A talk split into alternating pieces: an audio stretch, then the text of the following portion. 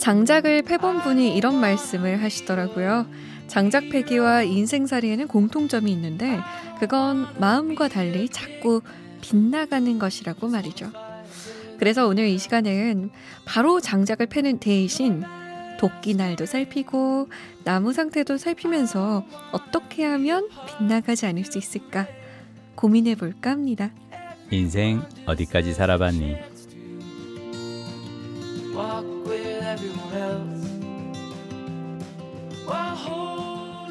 매일매일 우리 마님이요. 마님이 이렇게 마님을 네. 외치시는 걸 보면 이분은 뭐 장작도 잘 팔 것 같습니다.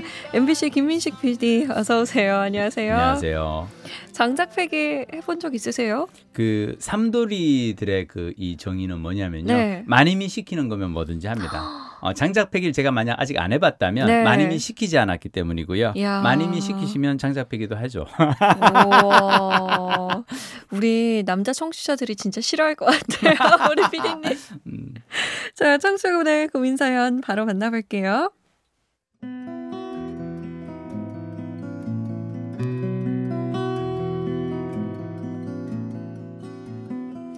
창원에 살고 있는 애청자입니다. 자취 경력 10년 차. 저는 좋은 자취방 구하는 데에는 선수라고 자부했어요. 부동산 20군데 이상을 돌면서 등기부 등본, 건축물 대장 다 확인하고 방 상태도 일일이 점검한 끝에 지금 살고 있는 집을 선택했는데요. 그 과정에서 제가 관과한 게 한 가지 있더라고요. 살지 않으면 알 수 없는 층간소음 문제 말이죠. 집에 앉아 있으면요. 발소리부터 문 여닫는 소리, 물 흐르는 소리, 샤워하는 소리, 냄비 달그락거리는 소리가 천장 너머로 생생하게 들립니다. 특히 자정마다 들리는 세탁기 돌아가는 소리. 정말 미칠 것 같아요. 이따금씩 사람 목소리도 들리는데요. 그럴 땐 정말 깜짝깜짝 놀라죠. 참다 참다 집주인 분께 얘기 드려봤는데 전세입자한테서는 층간소음에 대한 얘기 듣지 못했고 다른 입주자들도 그런 얘기가 없다며 모른 채 하시더군요. 제가 지금껏 층간소음을 겪어보지 못했을 뿐더러 여러 명이 함께 사는 쉐어하우스에서도 지내면서 큰 불편을 못 느꼈던 터라 아, 지금 상황 너무 당황스럽습니다. 저는 어떻게 대처하는 게 좋을까요? 도와주세요.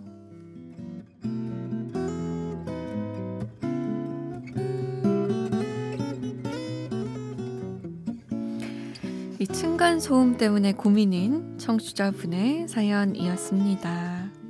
음, 이게 인생이죠. 그 우리가 결혼하기 전에 다 네. 따져보잖아요. 네네. 외모, 학벌, 직장, 뭐 가정 환경 다 했는데 네. 어 집과 마찬가지로 같이 살아보기 전에는 알 수 없는 것이 있다는 거. 어. 그러니까 근데 저는 그게 인생 같아요. 완벽하게 나는 다 준비를 했고 네. 분명히 내가 어, 걸릴 수 있는 것들은 것들은 다 하나하나 다 체크를 했는데도 그럼에도 불구하고 살아보면 걸리는 것들이 있거든요. 어, 저는 근데 이 사연 보면서 어, 정말 남의 일을 갖지 않았던 게 제가 이전에 살던 집이 네. 있었어요. 그래서 정말 심지어 되게 신기했던 게 가끔씩은 정말 궁금해서 가서 물어보고 싶을 정도로. 그러니까 음. 밤 10시에 위에서 밤 10시에 윗집에서 이사하나 봐. 그래서 가구 끄는 소리 있잖아요. 드르륵, 어, 드르륵, 드르륵 가구 끌고 막 하고 면서 너무 근데 그 소리가 거의 밤 한 12시간 너무 신기해요. 막 근데 그럼에도 불구하고 우리도 이제 아이들을 키우고 또 그 집에 이제 어린 아들 둘이 크는 집이라는 네. 걸 알고 있었기 때문에 별건 아닌데 이사하기 전주에 제가 올라갔어요. 네. 아, 왜냐하면 저는 참고 참고 참고 4년을 참다가 층간소음 때문에 너무 힘들었거든요. 음. 왜냐하면 정말 저는 특히나 일찍 자는 사람이라서 네. 밤 10시에 막 이런 소리 들리면 너무너무. 근데 제가 이사하기 전날 제가 올라, 그러니까 전주에 제가 위층에 올라갔던 네. 이유는 뭐냐면 나는 참고 살 수가 있는데 아, 새로 이사 온 사람. 그래서 내가 그랬어요. 올라가서 혹시 제가 그동안 저는 한 번도 안 올라왔다. 네. 근데 제가 다음 주 이사 갑니다. 사실 좀 저는 많이 힘들었어요. 그 얘기를 하러. 어. 그리고 어, 혹시 제가 한 번도 아랫집에서 안 올라왔기 때문에 아, 층간소음이 문제가 없나 보다라고 생각하실까봐 음. 와서 말씀을 드리는 겁니다. 네. 저 너무 힘들었어요. 근데 저는 이사 가지만 다음에 오는 분들을 위해서라도 아이들 조금은 음. 더 챙겨주셨으면 좋겠어요라고 얘기는 하고 왔거든요. 그랬더니 뭐라 하시던가요? 아 그때 너무 전 지금도 기억이 나는 게 네. 그 뒤로 아이 아들들이 나가지고 뭔 일인가 어, 어, 아, 어떤 아저씨가 우리 집에. 왔는데 딱 그 표정을 보는 순간 아 얘들은 통제가 안 되는 애들이구나 음. 싶기도 하고요. 그러니까 너무 미안해하기는 하셨죠. 음, 근데 어려운 것 같아요. 층간 소음 그쵸. 문제는 참 어렵고 이거는 아, 근데 저는 이거 보면서 약간 안타까웠던 건 뭐냐면 네. 어 자정에 세탁기 돌리는 건 이건 좀 너무한 거 아닌가요? 그러니까요. 어, 다른 건 뭐 어떻게 건축의 문제, 음. 구조상의 문제라고 하더라도 음. 자정에 세탁기, 세탁기 돌리는, 돌리는 건 보통은 우리가 아파트 살면 그렇죠. 혹은 오피스텔 네. 이런 데 살면 음. 안 하거든요. 그렇죠.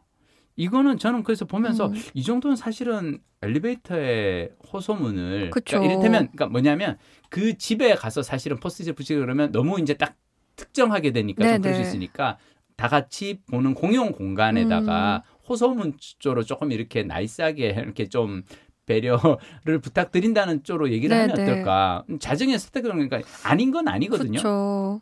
이게 진짜 층간소음 문제가 음, 사회적으로도 정말 정말 문제인 게 네. 물론 뉴스도 많이 나고 음. 그렇지만 인터넷에 이런 글이 하나 올라와 가지고 음. 논란이 된 적이 있어요. 음, 어떤 글이냐면 음, 아랫집에서 윗집에 현관에 이제 쪽지를 붙여놓은 거예요. 음, 내용이 이거예요.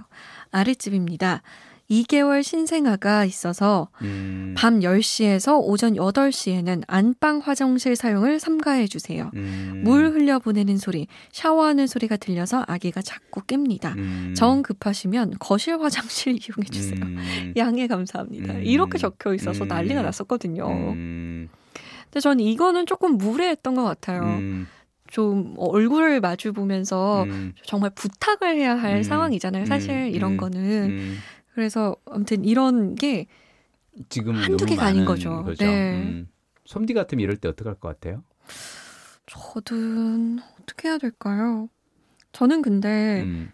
일단 찾아갈 것 같아요. 음, 음, 음, 음. 일단 찾아가서 음. 뭐 얼굴을 붉히면서 얘기하기보다는 음, 이런 이런 상황이 음, 있다. 음, 그래서 좀 많이 힘드니 음, 배려해 주실 수 있는 부분은 어떻게 좀 배려해 주시면 감사하겠다 정도를 음, 음, 전달할 수 있지 않을까요? 음, 어떤 사람은 그랬대요. 4층인데 음, 5층에서 너무 심각하게 음, 이제 층간 소음을 내는 거예요. 음, 그래서 이 4층이 6층으로 간 거예요. 음. 6층에 가서 저 잠시만 실례해도 어, 괜찮을까요? 어, 층간 어, 소음 때문에 어, 그런데. 어, 어. 그래서 막 뛰고 난리를 쳤대요. 어, 6층에서. 어, 어. 했더니 5층에서 음, 뭐야? 이렇게 된 거죠. 음, 그래서 이- 아 역지사지 나 음, 제 음. 4층을 제발 음. 배려해 달라 이랬던 음. 적도 있다고 하더라고요. 저 같은 경우 이제 이사 처음 가서 맨 처음 하는 것 중 하나는 엘리베이터에서 이렇게 왜 탔는데 제가 만약 15층이면은 14층을 누르시잖아요. 어, 누군가가 그러면 아 혹시 14층 어느 라인이세요? 여쭤보고 네네. 나서 우리 아래층이잖아요. 음. 그럼 제가 만- 저는 주로 이제 둘째를 데리고 다니니까 둘째한테 인사를 시켜요. 어. 어, 어, 예, 제가 얘가 어립니다. 어, 그래서 음. 큰 애는 고등학생이라서 뭐 소리가 나고 그럴 일은 없는데 네. 혹시 우리 집에서 소리가 나면 얘가 좀 이제 수가 있어요. 자, 이걸 왜 얘기를 하냐면 네. 그냥 얼굴 모르는 사람의 어떤 층간 소음과 음. 어떤 꼬맹이를 보- 얼굴을 보고 아 얘가 그러면 서로 조금 더 그래도 맞아요. 양해할 수는 있거든요. 맞아요. 어, 그리고 사실 아이는 컨트롤이 좀 힘든 것도 사실이고요. 그럼요. 음. 음. 그리고 저는 아까 사실 그 아기 신생아 같은 경우도 네.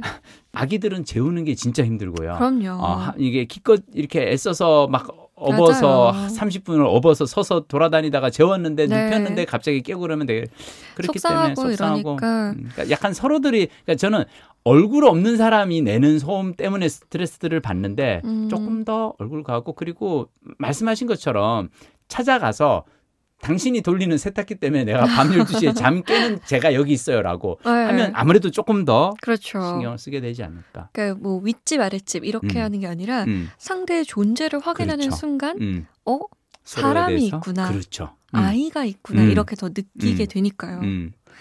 집주인이 아니라 윗집을 찾아가셔야 되겠네요. 네. 우리 창원에 살고 있는 애청자님. 음. 자, 잠모드는 이 홈페이지 들어오시면 인생 어디까지 살아봤니 게시판 마련돼 있으니까요. 고민해봐도 답이 안 나오는 이야기들 남겨주세요. 저희가 함께 고민해볼게요.